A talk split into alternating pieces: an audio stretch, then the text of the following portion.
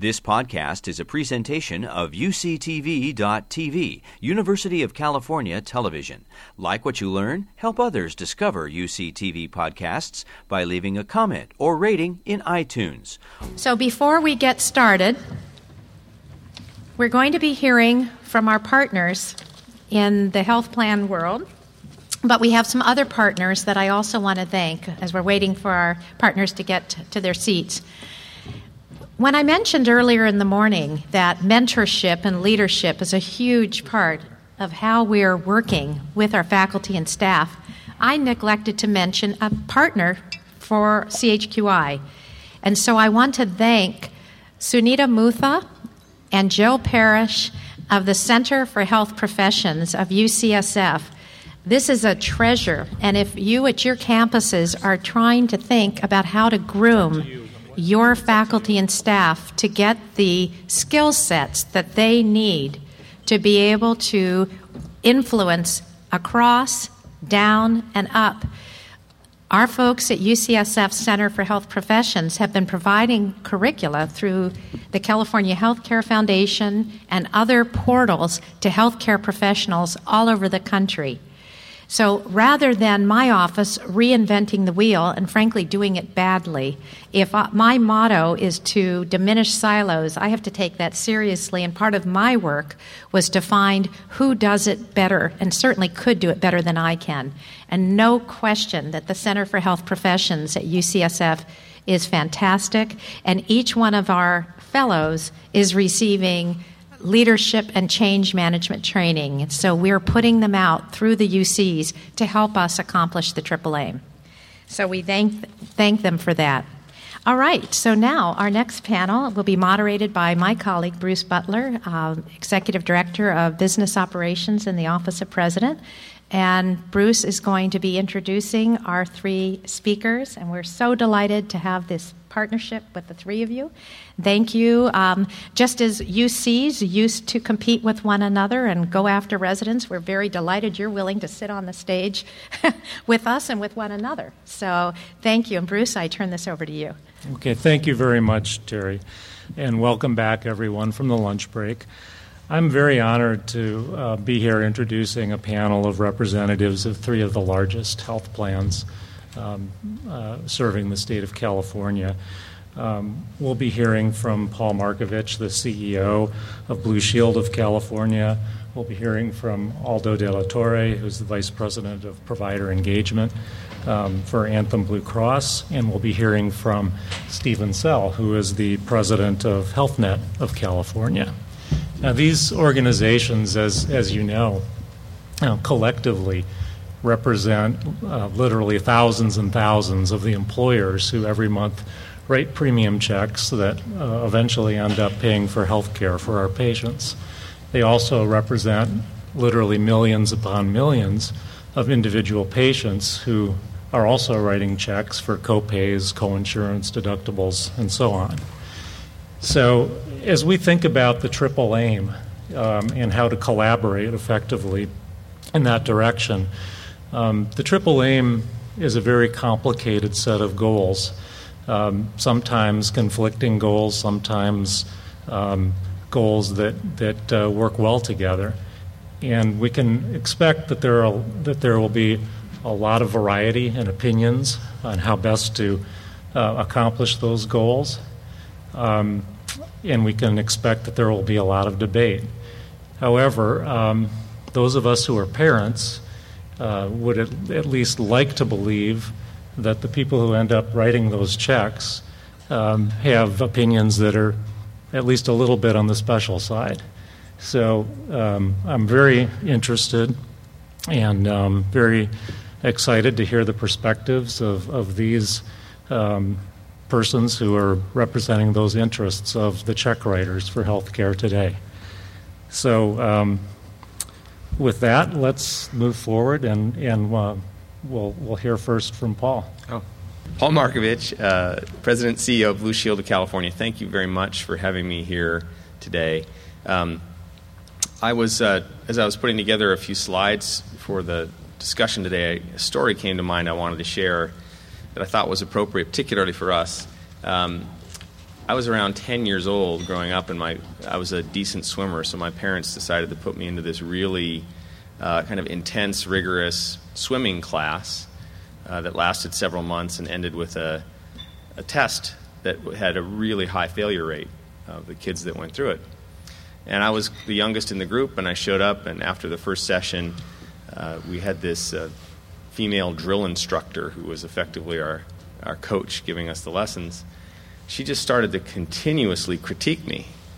Uh, almost every time I got in the pool, it was all, constant, all the things I was doing wrong, all the things I needed to correct. And in my perception, and actually my parents as well, disproportionately focused on me. So I kept going back home, kind of down after every one of these swim practices, um, wondering why it was that the instructor disliked me so much. Um, And by the time we got around to the end of the session and I had to go for this test, I thought, why did I even bother showing up? Uh, and when it was done, of the dozen students that went through it, I ended up being the only one that passed. And, uh, you know, this almost militant drill instructor coach came up to me and put her arm around me and told her, congratulated me and said how proud she was of me. And I couldn't speak. I didn't couldn't figure out what was going on. I went home with my parents and I said, I don't get it, right?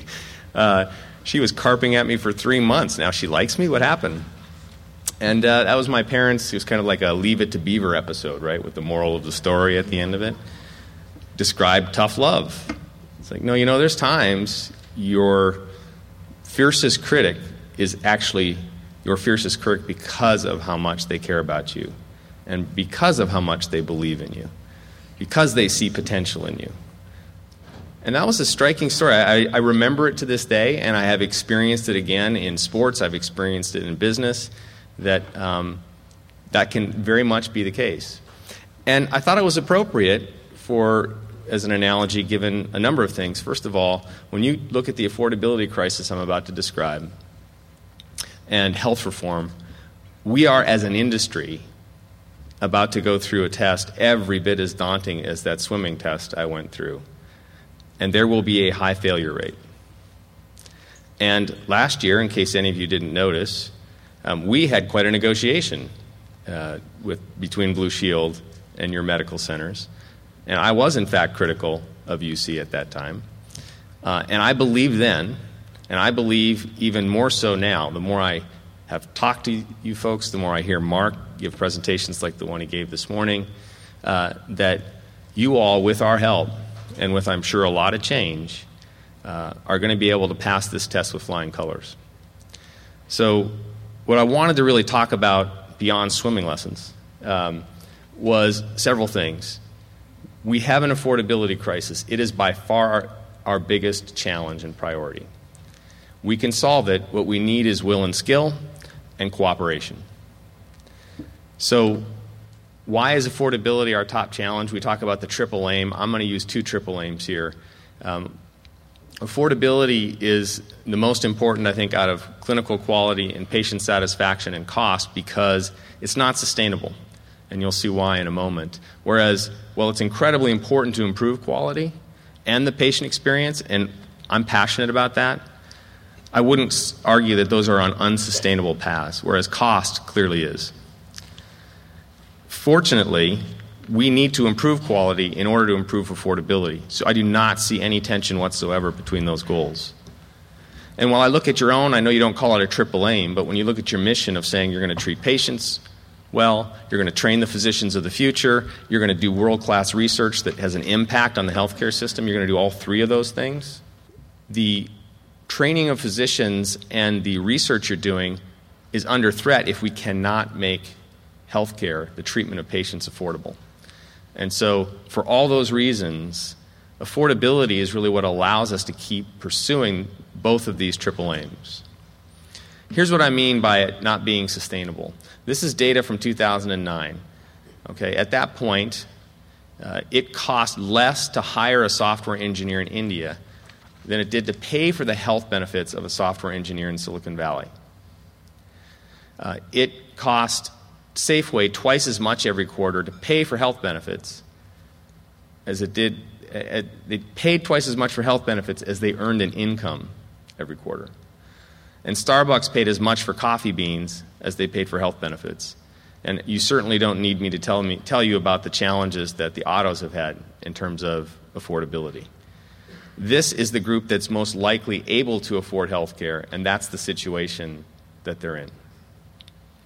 If you look at the government, I'm sure you uh, probably got the memo on this. We're not in great fiscal condition in, uh, federally or in the state of California. Um, you've probably been pinched almost as much as anybody has in, in terms of the state's funding. But just take a look at this for a minute. Currently, the entire federal budget takes up about twenty percent of gross domestic product, or twenty percent of the economy. Within sixty years, status quo, Medicare and Medicaid alone will take up that much of the gross domestic product if nothing changes. And so the idea that we're just going to keep going where we're going uh, and be able to afford it uh, clearly isn't going to happen. Consumers can't afford it either.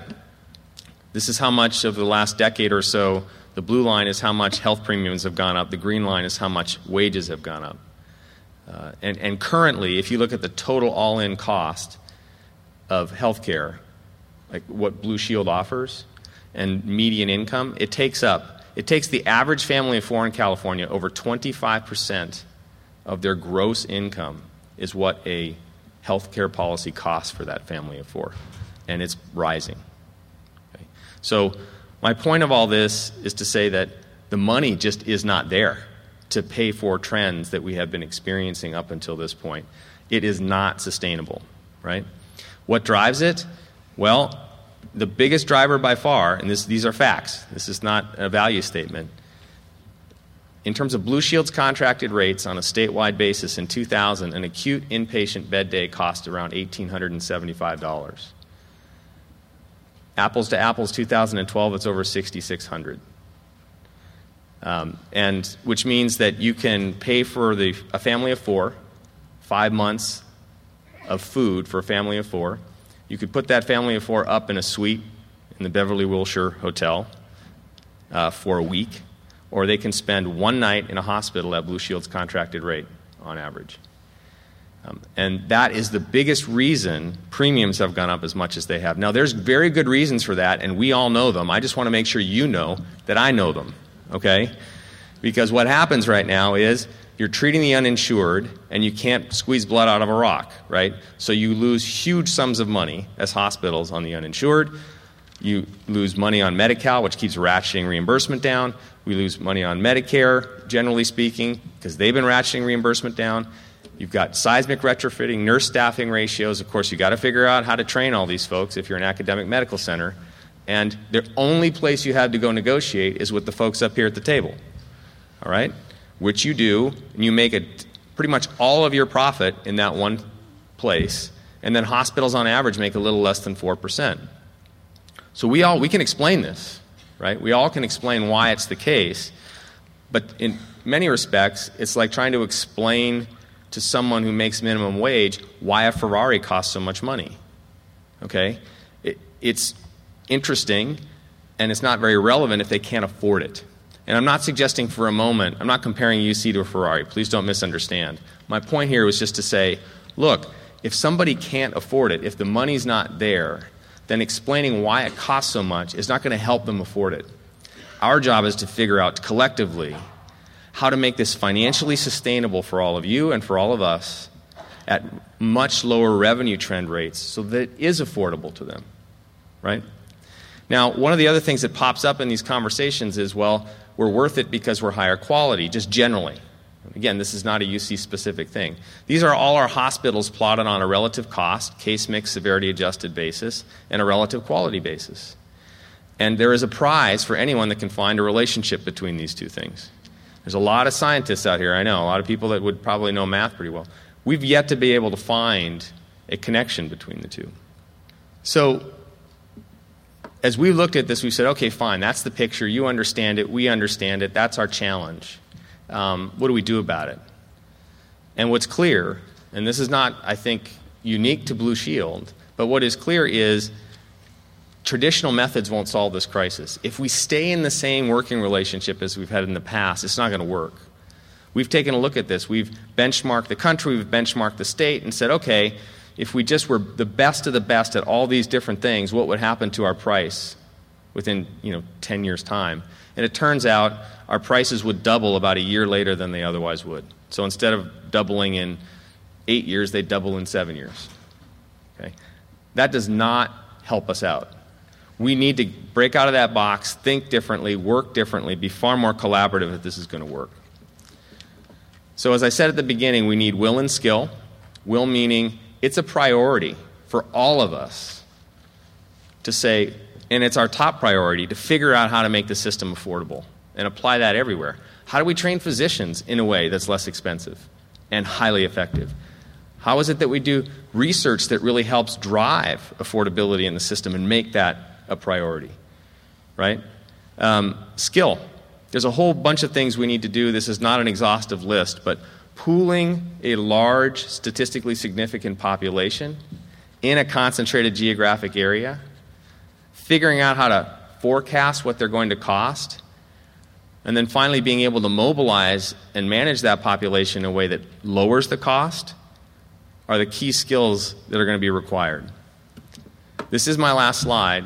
Um, this is one of the main reasons I said at the beginning how excited I am and how convinced I am that we're, uh, you and we are ready to work together in a way to solve this issue, which is we have our, we're already doing it.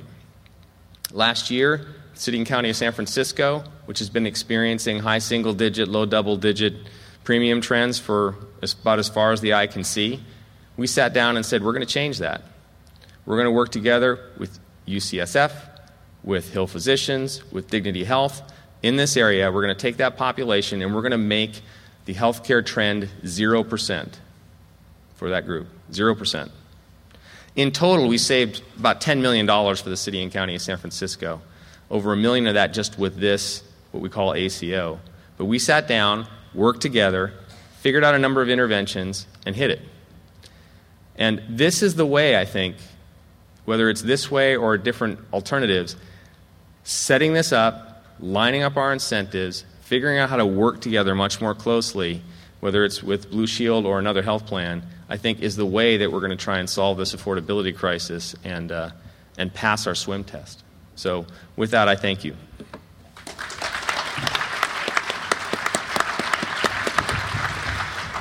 Thank you very much, Paul. And, and your, your comments along the lines that the um, the reasons why the car is so expensive aren't extremely interesting if you can't afford it to begin with are a great takeaway um, for all of us.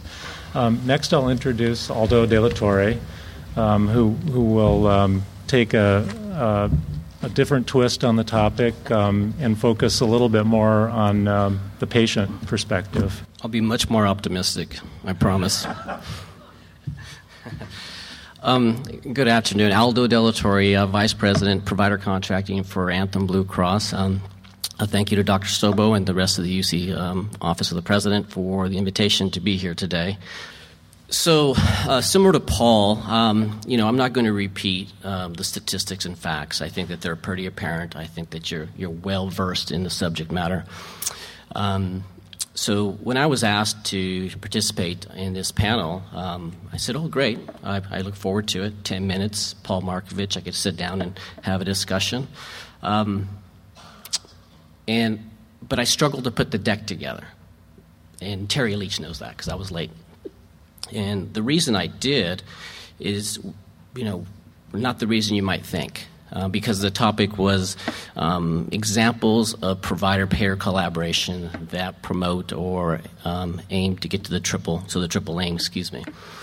Um, four or five years ago, it probably would have been because I didn't have a whole lot to, to demonstrate and show you. Um, I struggled this time because I had lots of activity, and I didn't know which ones I wanted to display for you in ten minutes, and I may not be able to get through both of them, so I apologize. Um, but the main point, the takeaway from what I'm describing to you is that what has changed. Um, and what has changed that's different um, is not necessarily a program or an initiative that I'm going to describe for you. Yes, they're, they're tactics that I can display for you, but it's it's that we're actually talking to providers, and we're talking to hospitals. The dialogue is so different now there is a a feeling of aligned incentives, a feeling that um, together uh, we can bring a solution to the problems that, that Paul has laid out. Um, we no longer sit in a room and point the finger at each other for the um, the lack of performance in the system we've created. Um, that we actually are very encouraged with the dialogue that occurs with most providers, um, um, not all. There are some that want to party till the lights go out, and they'll get their wish if they continue the, during the path they're going. So um, I just want to say that there is, from our standpoint, a feeling of, of confidence that the current crisis has created a, the right kind of conversation that is occurring and that allows us to leverage our, our capabilities and produce results. And it may take a little bit of time, but we'll we'll get there. It's it's not a cliff vesting situation. We we need to kind of work to get there, but I'm very encouraged. So with that, since um, the statistic you have here in front of you, uh, of the three trillion dollars in U S healthcare spend, seven hundred fifty of that is estimated to be waste. And for that spend, we rank last or next to last in quality and access efficiency. So we have great opportunity, um, and, and the, the basis for my presentation will kind of hinge on this piece. Um, there is an opportunity to eliminate the waste and begin the process there.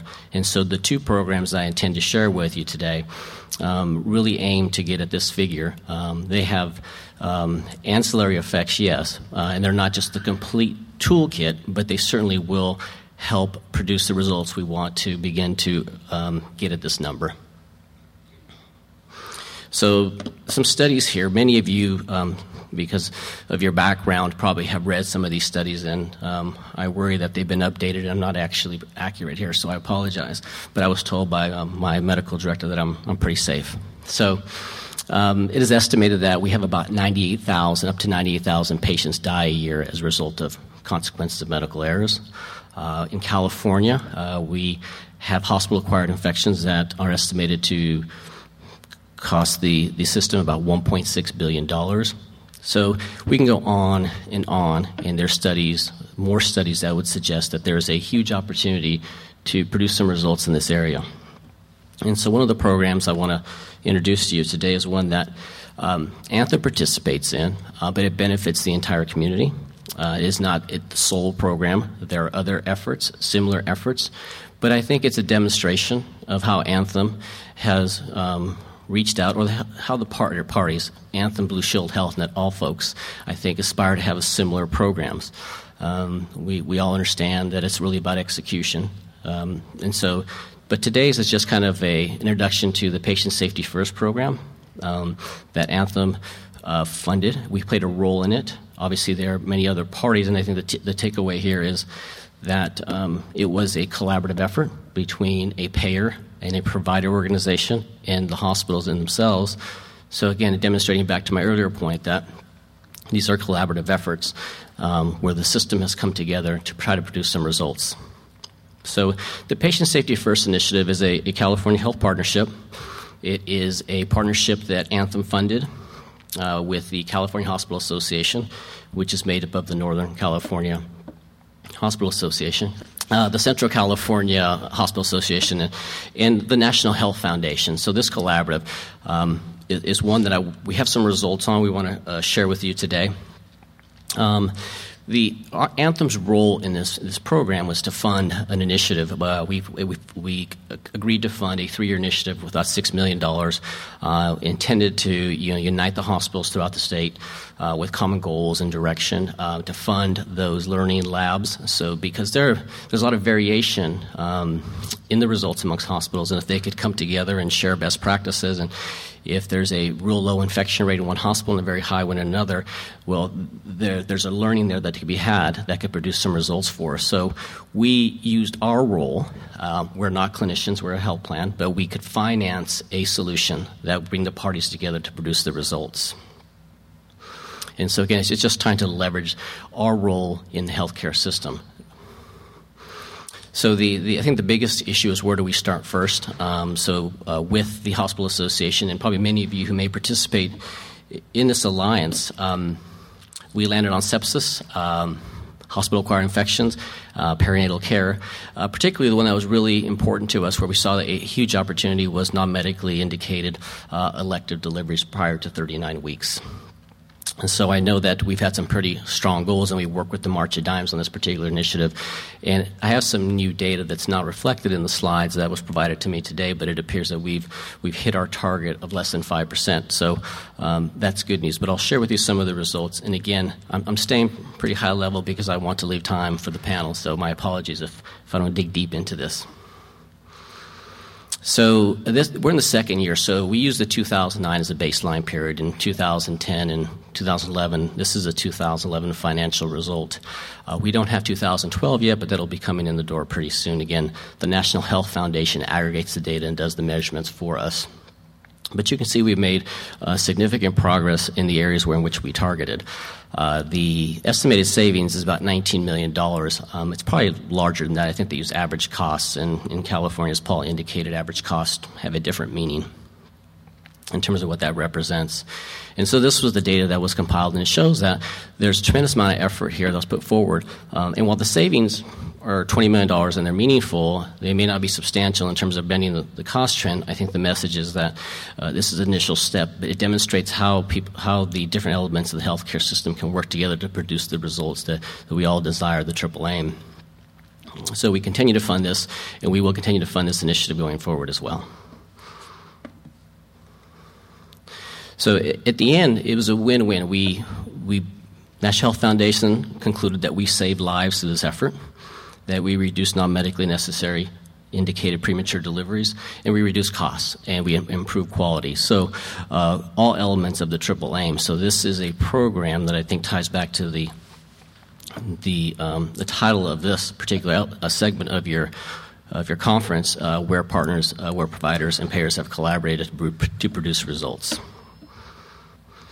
Um, I also want to share with you that, and this is, you know, we, we don't we try to tie our programs to, together to have consistent results, and what I mean by that is we want to make sure that they all link up. So, uh, Anthem, I believe, um, uh, last I checked, was the the, the only carrier um, that offers a quality hospital incentive program, and many of those those those measures in our patient safety program are embedded in the quality hospital, um, the Q HIP program, quality hospital program. Bonus program. And what's interesting here is that this is this is uh, six hundred eighty-six hospitals, seventy percent of the Anthem admissions throughout the country. This is a, a WellPoint slide. It is not an Anthem Blue Cross slide. Um, have have committed to better quality and have put money on the table to do it. Meaning that if they don't produce the results that we desire, that they will walk away from unit, from increases in their contracts. If they achieve the results, then those they will materialize. They will get what they negotiated. But it is a, again, the, the message here is that you have now um, hospitals for the first time willing to contribute to the quality issue, and, and so much so that they're willing to put financial resources at risk uh, to to back up that commitment. Uh, the second program uh, is what we label a patient-centered primary care program at Anthem. It's um, also known by many names. It goes by A C O. It goes by A I C U. Uh, it can go by patient-centered medical home. In the end, we're just trying to get away from acronyms to begin with. And it's um, our intent to just transform how we do business with our physicians. Um, in, in this particular program, I would even argue there's a fourth aim, um, and it's clinician satisfaction. There are many things that we do today that ir- irritate, um, cause redundancy in, in the delivery of medicine, that if we had a different program, if we had better clinician, clinician satisfaction, we would hope that more, more individuals would look to get into the field of primary care, uh, because we do have a shortage there. So we do aim for the Triple Aim, but we also have a, a, we are looking for the fourth as well, which is the clinician satisfaction, as we try to encourage more physicians to remain in practice, not leave for concierge medicine, um, or leave entirely to do something else, and then also encourage uh, physician, uh, others to look to primary care as a profession. And so we're trying to change the model, the frustrating elements that uh, are, you know, manifested today in our contracts. So Uh, why do we need patient-centered primary care? Um, I think it's well documented, some of the shortcomings of the system. Um, I've listed out about six here for you. I don't think that they're going to shock you a whole lot. Um, I think what I would like to focus on here in my time is that uh, I my contracts uh, encourage you to treat and treat and treat. Um, when many times you want to provide care and support, and I don't recognize that, and so I don't I don't emphasize that. So I think these programs that we're we're launching here with uh, many, including uh, U C Davis and U C L A, hopefully at the uh, towards the end of this year, and, and U C S F, um, will will change kind of the, the value proposition of how we contract with each other, where there we're, it's a shared um, goal. Uh, I would call it a shared P and L, where we pay for care and support, not just treatment, uh, where we we share with you the rewards of your efforts. So this is not a situation where um, you treat, we pay, we don't talk to each other. So this is really intended to change the, the model of reimbursement from volume to value, or create a different line of incentive, while still focusing on, on quality, because the the, the additional funds Uh, can be meaningful, but they can only be they can only occur is if you produce the res, uh, the quality results. You hit the quality benchmarks, so it does tie everything together nicely. The we talk about the triple aim, and so I thought I'd just leave you with this: what does the triple aim look like? Uh, and so th- this is what it looks like to, to Anthem. This is a member who's enrolled in one of our programs. Um, if you look, you'll see that.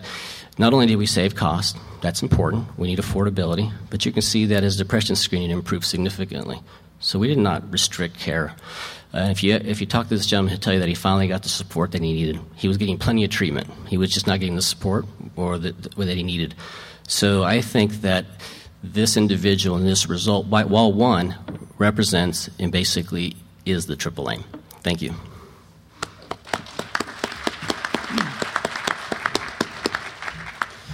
Thank you very much, Aldo. Uh, many of us that, that have spent um, uh, most or all of our careers in the healthcare system um, sometimes get a little bit brainwashed that, that high quality is correlated with high cost, and the, the scatter plot that, that Paul showed. And um, Aldo's comments demonstrated that, in fact, the opposite can be true. And we also heard that from, from some of the exciting work um, from our fellows this morning, so that's that's extremely encouraging.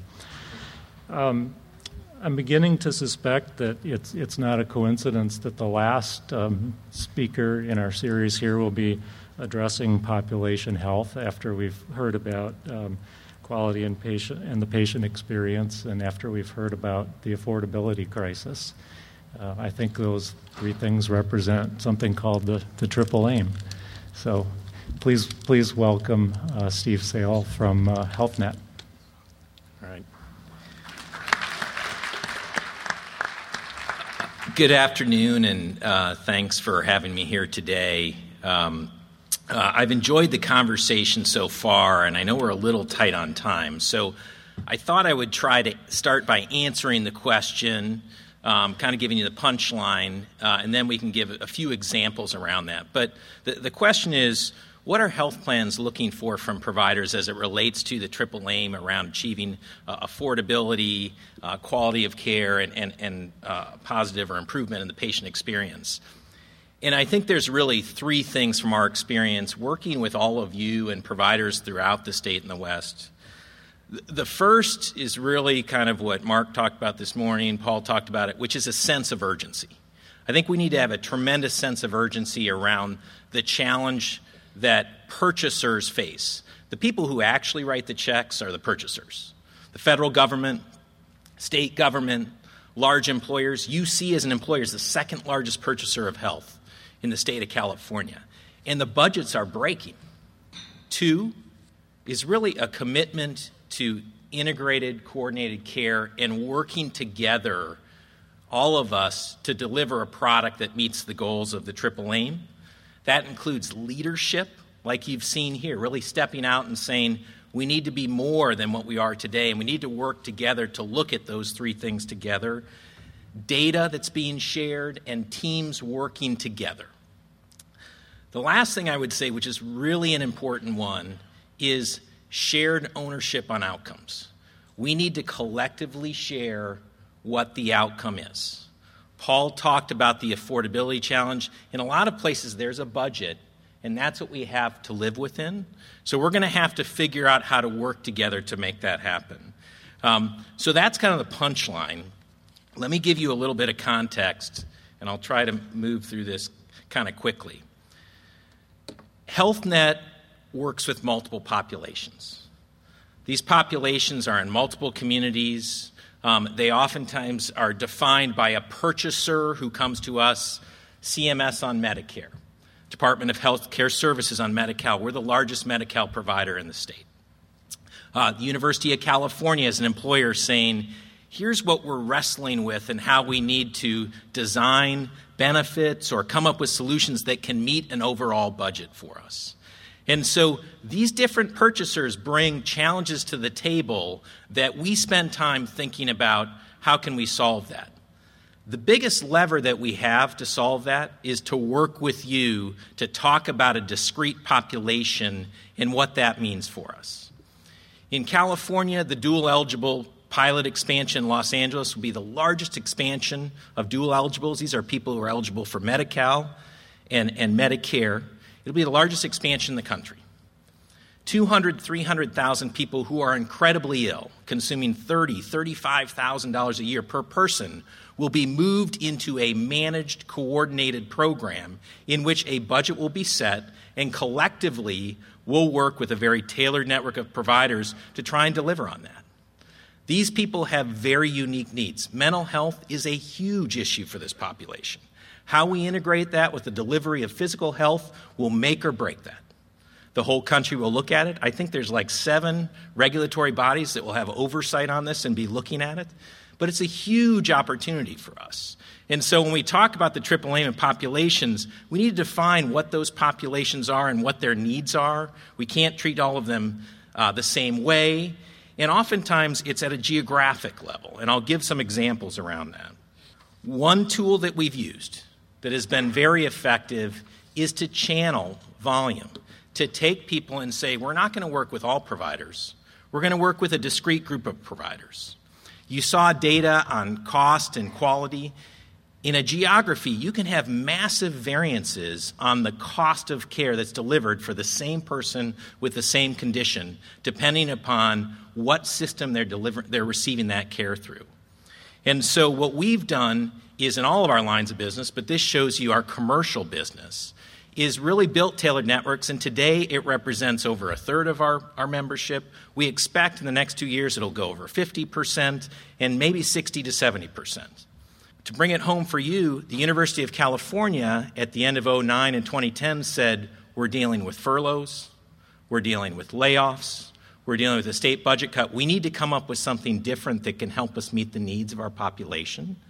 And so we designed the Blue and Gold Network that's reduced the full network by about a third, so it's roughly two-thirds the size of that full network, to deliver care. The first year was twenty eleven. The second year was twenty twelve. Together, U C and HealthNet have validated that we've saved about seventy-two million dollars in those two years by delivering that through the Blue and Gold Network. And now we're into the third year, and we're iterating um, and evolving that program. We built an A C O in San Francisco that I'll tell you about. We're looking at A C Os in other places. We've leveraged dual risk relationships with key providers to help make that happen. But many of the elements that we talk about, integrated and coordinated care, working off that fixed budget, a sense of urgency, are starting to come through for the University of California because of the issues that, that I talked about. Improving the health of the population, really the keys are shared goals.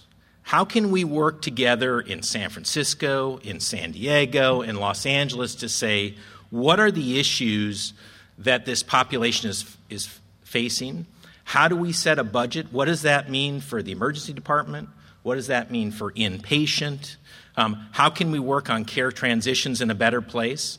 What about alternative types of delivery? You had a rich panel on telemedicine, huge opportunity to meet the needs of people in an accessible way and do it for a, at a more affordable price. Retail clinics, another place that's evolving over time. All of that is are tools that are available to us to serve the needs of the population. We spend a lot of time in integrated partnerships identifying people, and we tend to place them in buckets of care that could be delivered to them. Who are the people with the greatest need? What's the right place for us to deliver that? In the old model, in which we're a check writer and you're the delivery arm, that's not very coordinated. The new model is really around, we don't care whether we do it or whether you do it. The most important thing is that that individual gets the right care at the right time. And in a state like California with various delivery models, that may be different in San Diego versus in Sacramento. And in San Diego, it may be different from two delivery systems because the tools that they've got are different. So we need to link together through provider portals, by getting that data together, by having re- regular governance reviews around a population to say, how are we doing and continuing to improve it? On reducing per capita costs of care, the simple point of this is there are a range of payment models that we've got. If you move from the left to the right, you find yourselves getting much more integrated, much more moving towards a budget-based approach, Um, and you find yourself in a world in which things are much more coordinated, shared, there's greater transparency between us. And when we talk about that shared outcome, you have a regular idea around how you're doing around that. Different parts of the delivery system have different capabilities as it relates to this. And I think part of our challenge as health plans is to meet you where you're at, and you may be In, in one place in, in L A and another place in San Diego, to work with you on that evolution. But we want to move you along this model over time so collectively we can meet the needs that I talked about and the goals at the very beginning. A quick example is the difference between a shared risk model versus a, a dual or full risk model. The simple explanation around that is there's a budget for physician services and fee-for-service that's shared risk between us on, on the facility side. The other is there's a global risk that, that there's a budget that we all manage to. When you normalize this and you look at it in California, on average, when you do it on a budget-based approach, you run twenty-two percent less than you do on a shared risk model. There are many models that go beyond this. As you move from the, the bottom up to the top, you begin to get in an A C O budget, in which it's not just a global budget, but it's a global budget which is a three-way share. So in San Francisco, we set a target for twenty thirteen, which was a zero percent trend. That was ten percent less on a base of about sixty-six million dollars. So the savings is roughly six million dollars to the University of California. If we miss, HealthNet will write a check, U C S F will write a check, Hill will write a check, and Dignity will write a check. That is shared accountability. We are all in the check writing business is my, is my message as we look at coordinating and doing this together. And so that creates really great incentives. Earlier this week, we had our governance meeting model. Reese Foley from U C S F was there, Daryl Cardoza from Hill. We were saying, how can we work this in a better way? Are, is the clinical team getting what they need at the ground to affect things? We approved a two hundred thousand dollars budget for the clinical team to empower them on the ground to be making smarter decisions so they wouldn't get caught up in the bureaucracy of our organizations. We're bureaucratic, maybe you're not, but what we found was speed and the ability to give people an opportunity to deliver is really a very powerful mechanism. Quick point on the right, because I'm running out of time, is annual trend increases in healthcare that purchasers are looking for is less than the consumer price index. They're looking for twos and threes. We've been up in the eight, nine, ten, eleven. That's Paul's point about it's not sustainable. But but that's what's happening and is forcing us to work in a different way, which from my perspective is tremendously exciting and gives us great opportunity. The individual experience of the member, I would tell you that all of us up here In, in coordination with you, are lagging Kaiser. The individual experience data that people are having in the Kaiser system relative to what they're having through us, no matter which plan you're talking about, there is a gap. The way we will close that is by coordinating and giving people what they need at the right time, regardless of who delivers that service. We will integrate data. We will link it into a, a portal that they're able to access. All of that will enable us to retain people who want to get their care through us and meet the savings goals that we've got. That individual experience is incredibly powerful, and we're moving to a world in which individuals are going to have more choices about where they want to go. So to be successful, we're going to need to work together to do that. Real quick on this, this is what we did in San Francisco, saved six million dollars. It really was around shared accountability and governance, worked really hard to say, how can we manage the overall population and improve it overall? And so set discrete initiatives that we work around to do that. The integration of behavioral with medical is a key part of that. Repatriation, it's a defined network. We've never really thought about if someone goes someplace else to get that care, how do we handle that?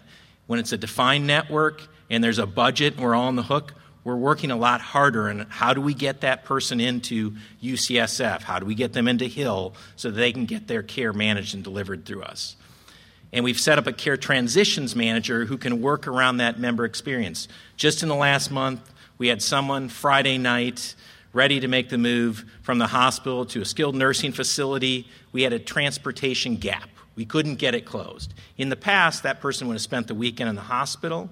Superstar case manager worked really hard in coordination with others to make that happen and get that person there.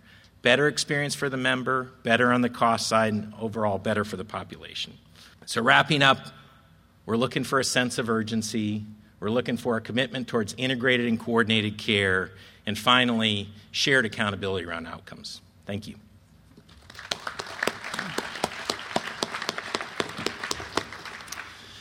Thank you very much, Stephen.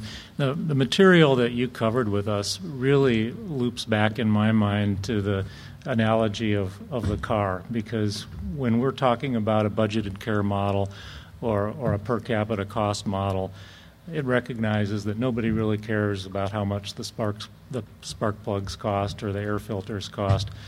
The answer is here's what can be afforded, and then it's our job as providers to to figure out how to deliver quality care within that budget. Mark Laird at uh, U C S F. And I'm sorry, could you, you repeat laughing? your name, please? I wanted to know was, you know, we've been working on this in U C. We're not satisfied with our pace of progress, but we, I think we intellectually know what needs to be done. I wonder if you, uh, how you'd view U C relative to other systems that you're working with in the state, and Uh, are there lessons that we should learn about how we could be uh, quicker or better in terms of adapting uh, new new standards? I got to start in the slide, so let's. So, um, Mark, I, I would say that um, U C is unique in that you're very distributed, right? So you're in a whole bunch of different um, geographic areas, and the delivery model in every single one of those is is is different. Right, so um, U C S F in, in San Francisco, um, it's it's really kind of a two-horse town in terms of how healthcare gets delivered, and it, it has some natural abilities to probably move a little bit more rapidly than in some other areas, which is a little bit more fragmented. Um, what I what I would say is the integration of the facility and the physician component at the table Um, is incredibly important. There are some systems that, uh, in more ways than U C does, have that together, primary, specialty, and facility, and it allows it allows some some more rapid movement. But I think uh, I would say there's always an opportunity to go go more rapidly. But I think doing pretty well.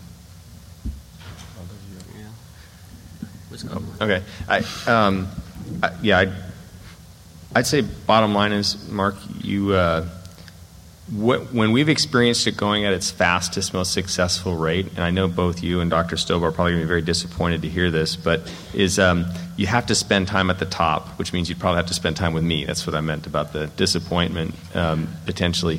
It really has to start at the top of the organization with a philosophical commitment, and then we have to figure out how we're going to break through our behavioral norms within our organizations. And I have, um, you know, we had the biggest head start with um, Hill Physicians and Dignity Health in Sacramento, where we've been working on this the longest. We sit down every quarter We go through what's going on, and we say, what do we need to do to keep this train moving? And you know, I, I actually was just meeting with the C E O of Dignity Health uh, yesterday on, on a quest, that same kind of question. I don't know how else to do it. Uh, I, I would rate you guys as above average in terms of what you want to do and what you're doing now on the ground, for example, with us. And if we want to move the train faster, I, I think you're stuck spending a little more time with me. Sorry. uh, so, Mark, we're, we're probably, um, we've been in the A C O space back with the Dartmouth Brookings Award um, down in Southern California since uh, for three or four years now, but um, we've been in the P P O space, which makes it a little bit particularly more diff- difficult because there's no assignment, there's no benefit plan that kind of forces engagement. It's all in the values in the, the eye of the member who's being introduced to this program. Um, I would say, though, that all folks kind of struggle with the transition. Uh, I don't think U C is any different than that. We are um, in the beginning stages of our discussions with U C about our A C O programs. Um, we've seen a lot of successful efforts on the H M O side because obviously I think it's well ingrained and has a history. It has certain advantages. Um, but as far as U C, I, th- I would kind of echo what, what Steve says. I think it varies by which campus you might be talking about in their environment and how integrated they are. Um, you know, if I, I'm going to call on U C L A and David, you know, they had this massive Epic trans- conversion, so now they're on Epic. Um, they're, they're well uh, organized. The, the data flows can happen much quicker. Um, so I think that the speed of adoption is based on how quickly we can get the data integrated into your workflows. It's not enough to say, here's a report or here's a website, go click on it. Yeah, your physicians are very busy. There has to be a way that the data makes its way into your record so they can integrate. So I think the adoption, if you're philosophically aligned, that's the right way to go. That's the first step, right? Two, we can make the financial model work. It's it's pretty straightforward. I mean, there's no secret sauce, I don't believe. There may be some variations here or there. Um, so all, it, I would agree with Paul. It all depends on how important it is to you to emphasize that to the staff, that this is the way we need to go, and we need to partner in a very different way. Um, but I would think that, that the adoption level between you and the other groups is based on the um, the care management capabilities inside the organization and the I T infrastructure that exists. Those are, are two highly correlated uh, features to successful A C O. Hi, I'm Maurice Herbel, and I'm actually with United. And I just wanted to draw attention to something that we're all witnessing here today. I mean, if you look back twenty years ago, this conversation very likely would not be occurring, you know. And, you know, just internally, I just want to applaud, you know, all the payers are here because we want to accomplish exactly the same thing that all of you want to accomplish, right, which is we want to get high-quality care to the members at an affordable cost. And I want to just draw attention to a friend of mine that I bumped into said, oh, so you went over to the dark side. You know, I don't have the hang-ups because I'm younger about the relationship between the payers and the provider community, you know, which historically has been two different sides of a battlefield, right, each one in their own trench. Well, right now we're both in the same trench, and we're both facing a common opponent, which is affordability. So So I would like to challenge all of you to take a look at how you think of our working relationship with all of you, because we really do want to partner with the providers to do what we need to do. Thank you. Um, I'm Talmadge King. I'm at U C S F. Um, the, what are the three of you doing to work together to help make things better?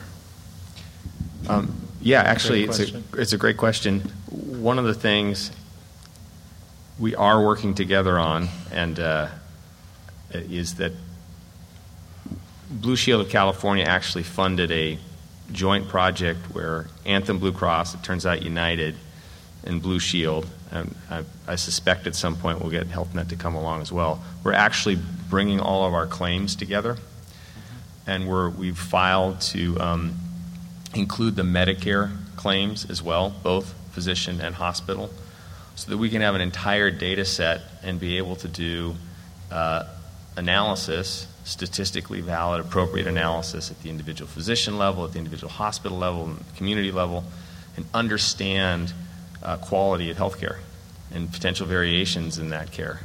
Uh, and so that's still very much in the early stages, but I would say that's probably and that's not the only example, I think, of um, some industry cooperation, uh, but that is one example of us coming together saying, we get it. There's some there's some issues here to solve, where we're going to be competing like the Dickens day to day on certain items, but on others, we're in far better shape if we figure out how to work together and move the industry to a, to a, a different level.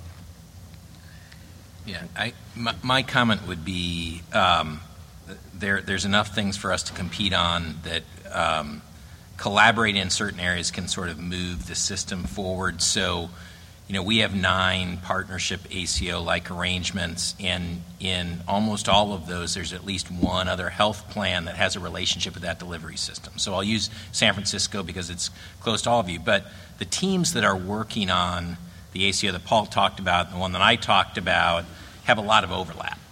And the funding that's going into those is being designed to enable both of those to go forward. And so there's a lot of coordination, collaboration. We can't look at the population that Paul's talking about and vice versa, but I think when you think about the teams, when you think about the data norms, uh, when you think about the platforms, um, there, there's a lot of opportunity for standardization that can help that. So, can I follow for a second? Because you can. The, I can't see how, well, I have trouble buying the argument that it costs too much. Um, and, and that that's the problem. Because until until the people with the money decide that they really are going to work together to help reduce some costs. So as a doctor, one of the things that would change my life overnight, if I had one form to fill out for everything that I do. Mm-hmm. I mean, and, and, and there's no movement to, to really make that happen, so that so that so that it makes it very easy for me to do it. And so I'm I think most of us really we see the numbers, but when we quietly sit down with by, by ourselves and look at it, we don't really believe you. We don't believe that it that it's really that big a problem. It, we we know that that at the end of the day we are spending the money, and really people are not really trying. Really hard to do it, because all we're doing is playing at the edges. And if we really wanted to make the system work, we'd develop universal health care. We don't want it to work. So everything we're doing is just playing around the edges, and, and we're going to keep doing that, and that then tells me there's enough money. So what we're fighting over is who's going to get that money. But there's enough money. Yeah, I Well, I'd say I disagree, obviously, I, from my comments before, but I just, I guess one thing I'd ask you to consider is what proof points would you need to see from the people that are paying the bills or the people up on the stage to say, no, affordability is a problem. So if you could, you know, I'd just encourage you to think about that. So with, with that, um, please, uh, please join me in, in thanking our guests today. You've been listening to a podcast by University of California Television. For more information about this program or U C T V, visit us online at U C T V dot T V.